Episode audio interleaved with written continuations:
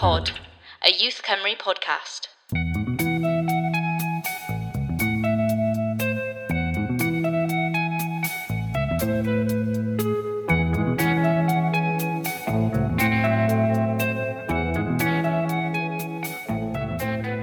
Hello everybody and welcome back to Youth Pod, a Youth Cymru podcast. I'm your host Anna Arietta and we are back today with another episode around the power of your vote campaign. In this episode we speak to two special guests, Hakima and Hamda, creators of the Somali Mindfulness podcast. We discuss the importance of mental health and how it is affecting young people in the current political climate. So I am joined today again by Niroshan and Yayan. Hi guys, how are you? Hi Anna, I'm okay. How are you? Yeah, good, thank you. Yayan, you okay? Yeah, hi Anna, how are you? I'm good. Good. And we are joined by two new wonderful guests today, which is so exciting, Hakima and Hamda. Hello both. Hi. How are you doing, girls? I'm good. Doing okay. It's nice to have some girls on the podcast, I was just saying earlier, because I feel like I'm just surrounded by males all the time. So it's nice to have a different perspective, fresh perspective today. Today our conversation is all around mental health. So Niroshan, you were mentioning earlier about why, you know, this is an important topic and you said it's on the manifesto. So, you know, share a bit about that. It's on the PlyceBank manifesto. You know, how is this topic come into conversation today? Yes, thanks, Anna. So obviously we released our manifesto in the last few weeks, our PlyceBank, our future manifesto. And one of the key 6 areas was mental health. So the last 5-6 months we speaking to young people. That's one of the consistent things that came about. And they were saying about how there's not enough support in university, college, school, and they felt really overwhelmed, especially during this period.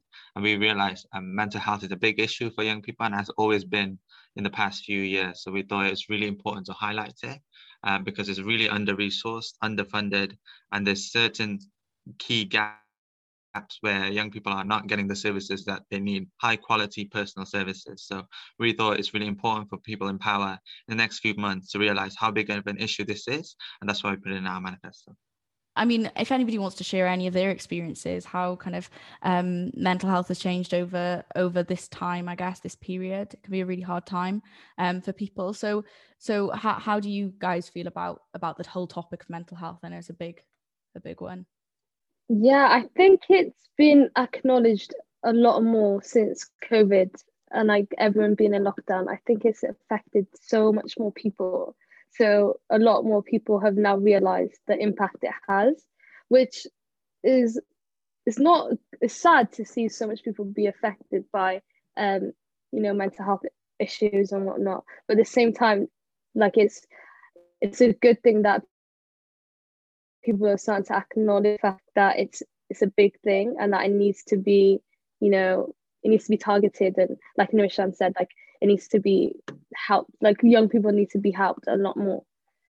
I was just going to add it, during like COVID, it's definitely become a lot more of a like mainstream topic and a topic that's maybe more acceptable and more talked about compared to before, especially I know like over the last few years, mental health has kind of been an area that people are slowly beginning to talk about. But I think like, lots of people have had issues with their mental health in some way or another or to varying degrees through the lockdown. So people can, I guess, relate a bit more and it's something that people can kind of share their experiences and talk about, even though it's not, I guess, a good thing to have to deal with.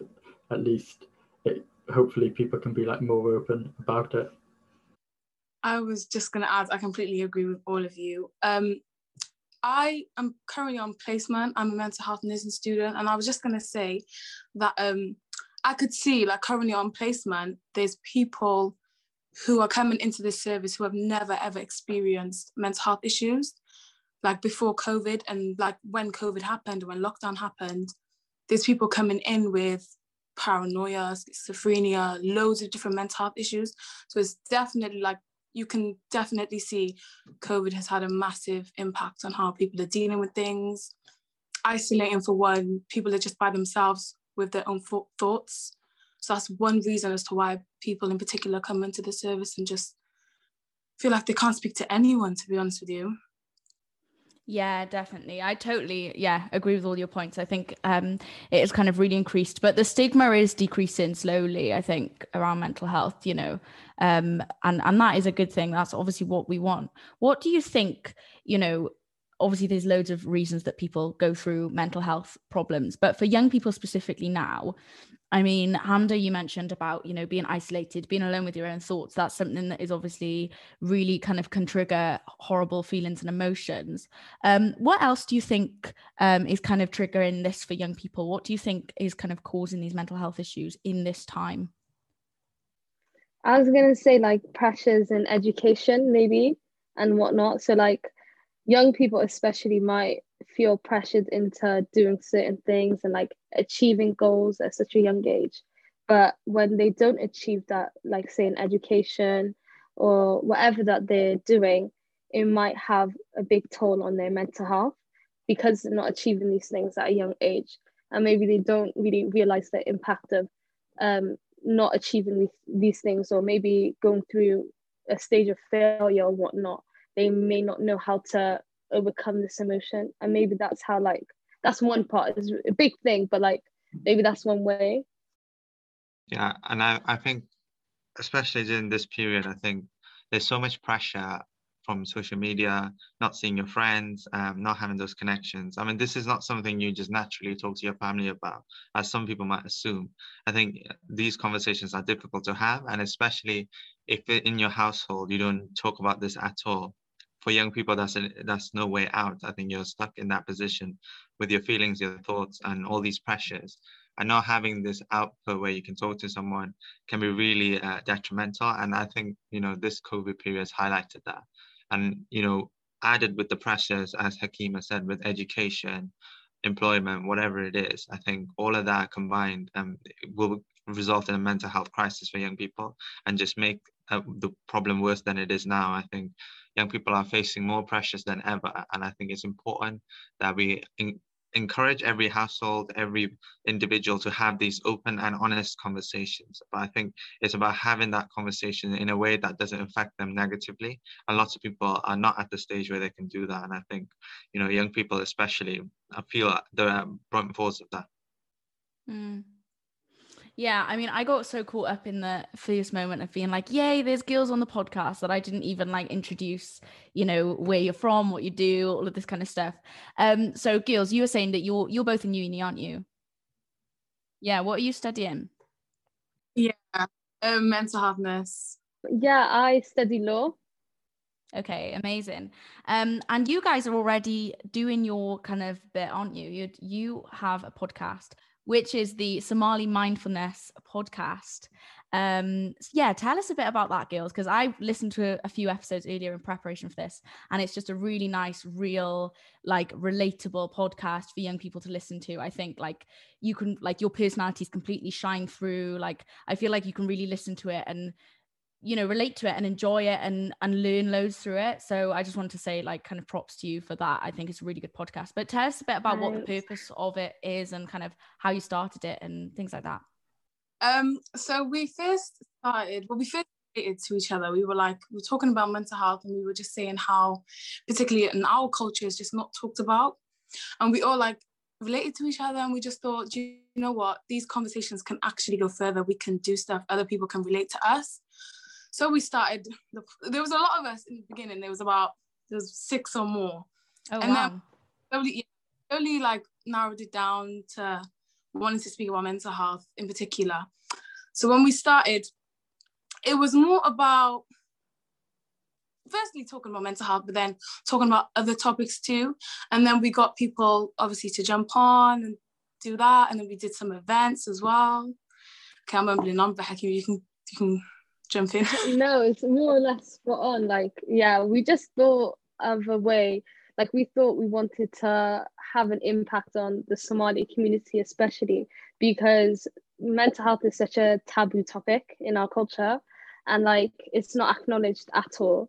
So we thought, oh, what like good way would we be able to tackle this? And podcasting was a quick, easy access way like for us to do it. So, and plus we really enjoyed it. I think it's because we talk a lot. So I think it is a really nice way for us to literally just to do something about it.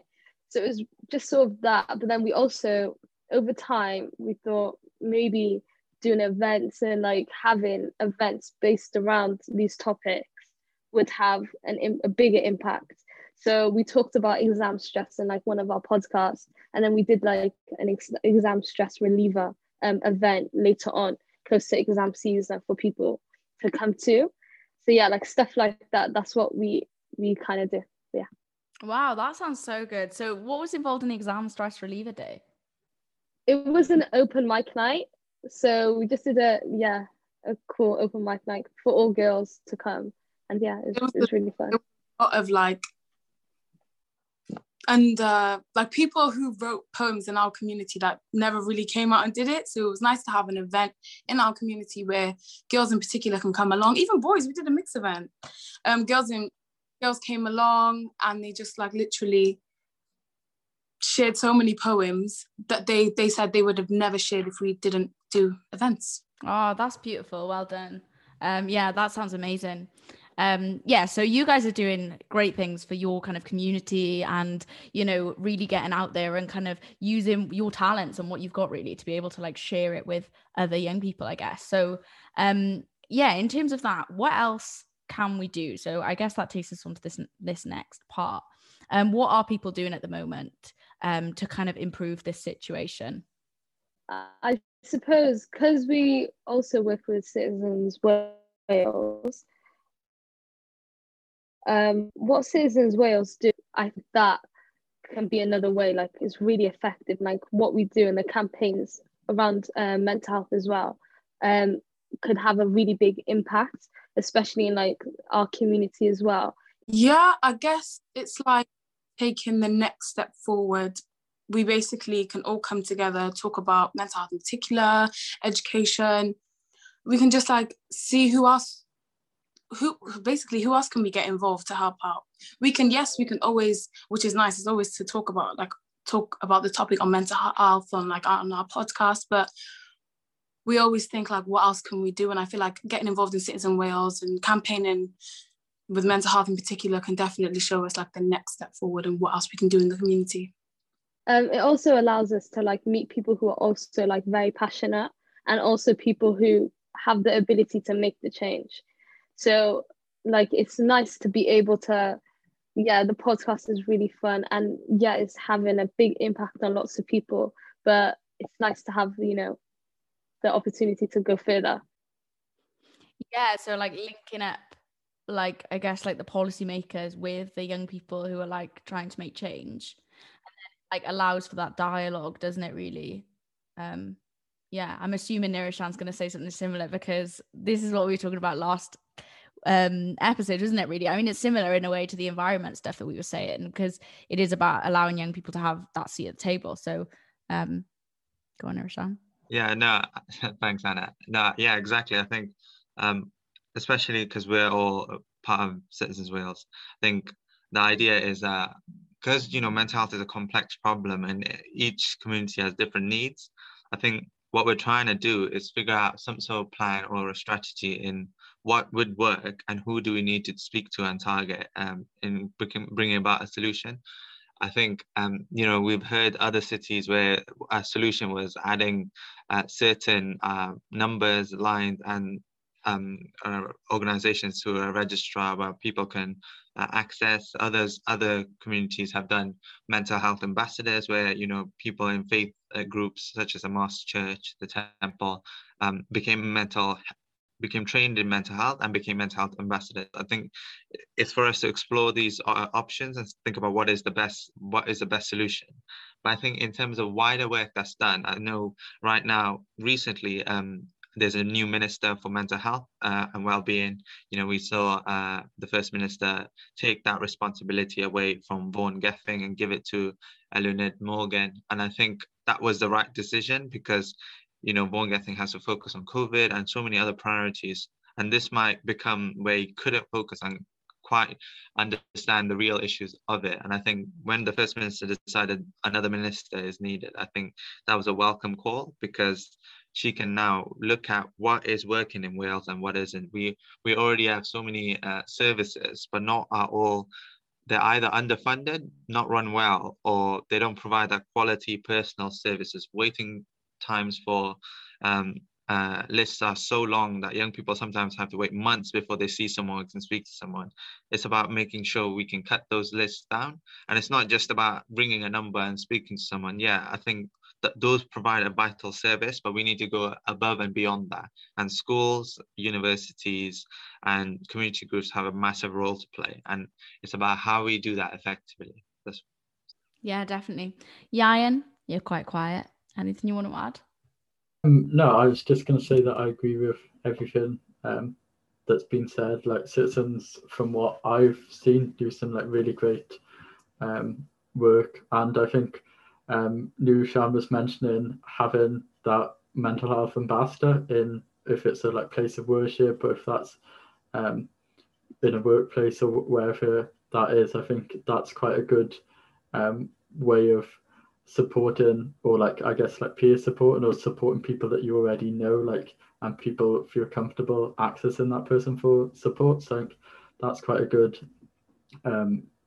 like thing to kind of develop. But yeah, yeah, I was just gonna say, I think, you know, mental health ambassadors and having these things are fab. And we saw in England they appointed Dr. Alex as a mental health ambassador.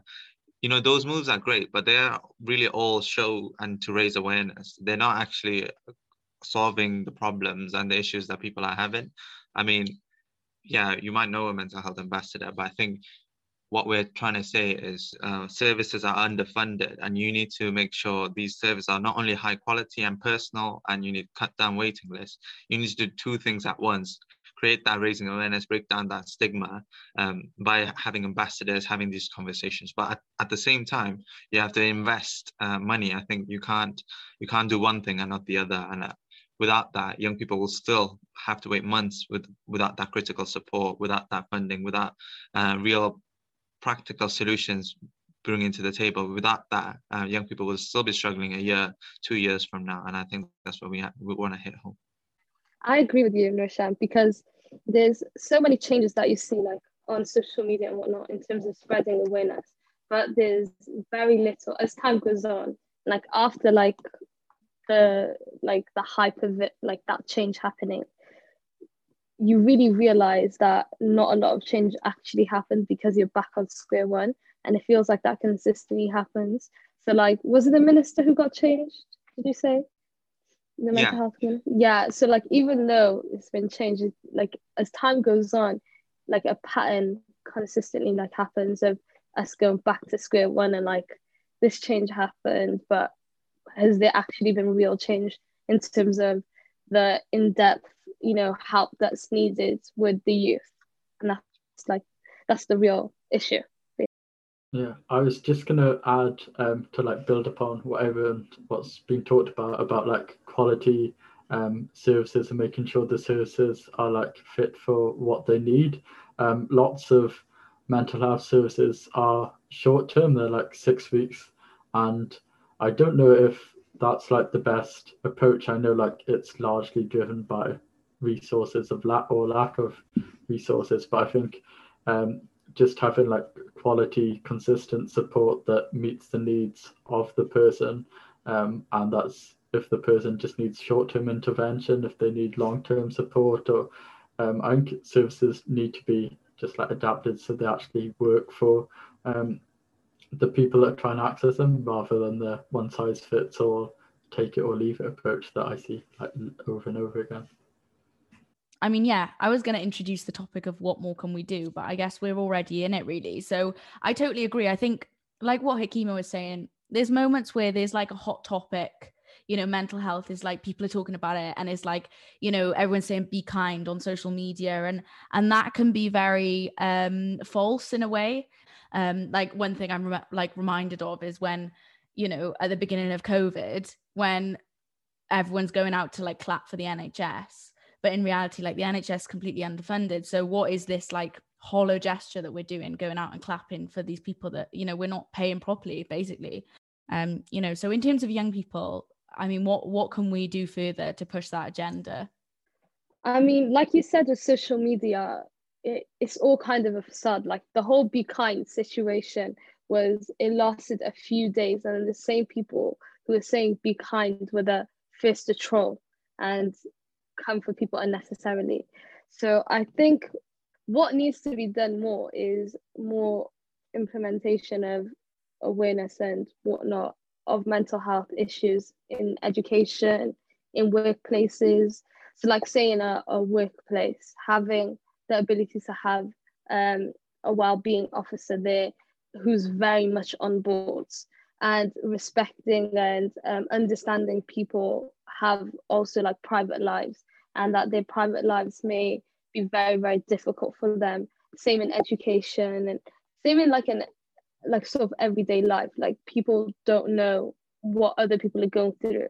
So being able to have lots of access available would be a lot more helpful. I was just going to add on to what Hakima said. I remember in high school, we used to have lessons like called skills, or I don't know, like extra lessons. And we used to learn about, I don't know, like the real life world. I would say like perhaps implement mental health in particular into one of these lessons. Because we were like, I don't know, like year 7, 8, 9, we were never really taught about like the importance of mental health and what can impact it, such as bullying, which is a massive impact. Like, it can really impact it. So definitely implementing it into like those type of lessons where teachers are looking for things to teach, that would definitely make a difference, I think, in just having knowledge about it. They're like PSE lessons or something. Yeah. And they always have things that you're just like, I'm never going to use this. That's what I feel like, because obviously I work for Youth Cymru, we're a youth charity, and we kind of fill in the gaps sometimes with like that mental health, mental health workshops or financial capability workshops as well. So that, you know, because those things as well, when accumulated, can cause mental health problems. Yeah. Like if you're in loads of debt, or like all of these things that kind of surround us, knowing how to be able to kind of navigate the world when we leave school is a really important thing. So yeah, I'm a massive advocate for like you said, kind of get in there in that intervention stage and being like, this is like, these are things that you may experience in life, so that you're like prepared for it. Yeah, I think following on from that, I think from our PlyceBank manifesto and the work that we've done in the past 4 months, certain key things came up, and we were really looking at what would actually work and what would make that difference. And you know, there's so many organizations out there that have already done this work. They've done so much consultation, they know what's not working, they know exactly what needs to be done and where the money needs to go. And some of them is obviously in education. I think one of our asks or pledges is that we need to invest properly in mandatory training for those working in education, youth and healthcare settings, on how to not only identify mental health problems, but also provide support for all young people. I think you got to realize that some people are at risk, and the more people who are trained to have these conversations, the easier it is for people to find people who may be facing some problems or some issues in their life. I think another one we talked about is, obviously we realized Mind Cymru has done a lot of work on this, and one of their key aims is to improving access and outcomes for children and young people. We talked about waiting lists being so long and services are only being provided for a short amount of time. But you have to commit to make it a national priority to make fund resources so that it matches the outcomes. So like, you know, if you're saying things and want to make sure that people get all the services they need for a longer period of time and cut down these waiting lists, it's about making sure you meet those demands with resources from money, funding, services, people. Then you have to invest as much as you can. And finally, the other pledge that we talked about and realized is speaking to people in other sectors and organizations, is that people want a new mental health strategy. And what we mean by that is it needs to be young person centered focus, with young people and children being able to access appropriate, timely, and individually focused services. I think Yayan mentioned it before, you can't have an approach where one size fits all, because that is not the case. I think we need to think about creative solutions where we look at putting the young person where each young person is different and what they go through might be different. And it's just realizing that, understanding that, and working from there. I think that's what we, PlyceBank, obviously have worked on and are asking for, especially to those in power, is to realize these problems are not one person, but where it's individual and not a group. And I think you can't group young people. You got to make sure it's catered to every individual so they can all access high quality services. I think Niroshan kind of summed it up quite well, quite perfectly. And looking at like Mind's asks from their like consultation, like there's no point. So when we were putting together the manifesto, there's no point us like reinventing the wheel in terms of if the information's out there and the research is out there by reputable sources. It's just a case of kind of like amplifying the asks and making sure that they are what young people want and what young people need, and just like making sure that we keep vocalizing that and like fighting for that to be put in place, really. Mm-hmm. Yeah, great. So that brings us to the end of our podcast, I think. I just want to give a shout out to Hakima and Hamda for coming on and just being amazing. And I just want to plug your podcast as well, which is Somali Mindfulness Podcast. Please go and listen to the podcast because it is so, you know, it's so great. You will learn a lot and it's really kind of fun and relatable to listen to as well, as I mentioned earlier. So yeah, thank you so much, girls, for coming on. That's amazing. Thank you for having us. Are there any other links that you wanted to kind of share, like your Instagrams, or like if you have a handle you want people to follow or anything like that? I'd say our Instagram, because we're doing a giveaway at VSM project _. You just have to share, like, and follow, and then comment so you can enter. Oh my gosh, definitely enter that giveaway, everybody. That's really exciting. But yeah, thank you so much, girls. It was lovely to meet you and have you on the podcast. Hopefully we'll have you on another time as well, if you'll come on. But yeah, thank you again, Niroshan and Yayan. And we will be back very soon with the final episode of the Power of Your Vote campaign podcast. Thank you very much, all of you, for listening, and we'll see you next time. Bye. If you enjoyed the podcast and you're watching on YouTube, then please like, subscribe, and leave us a comment. If you're listening via Apple Podcasts, then leave us a review with some feedback. We would love to hear what you guys think. Make sure to follow our Youth Pod channels to keep updated on new episodes. Thanks for tuning in. See you next time.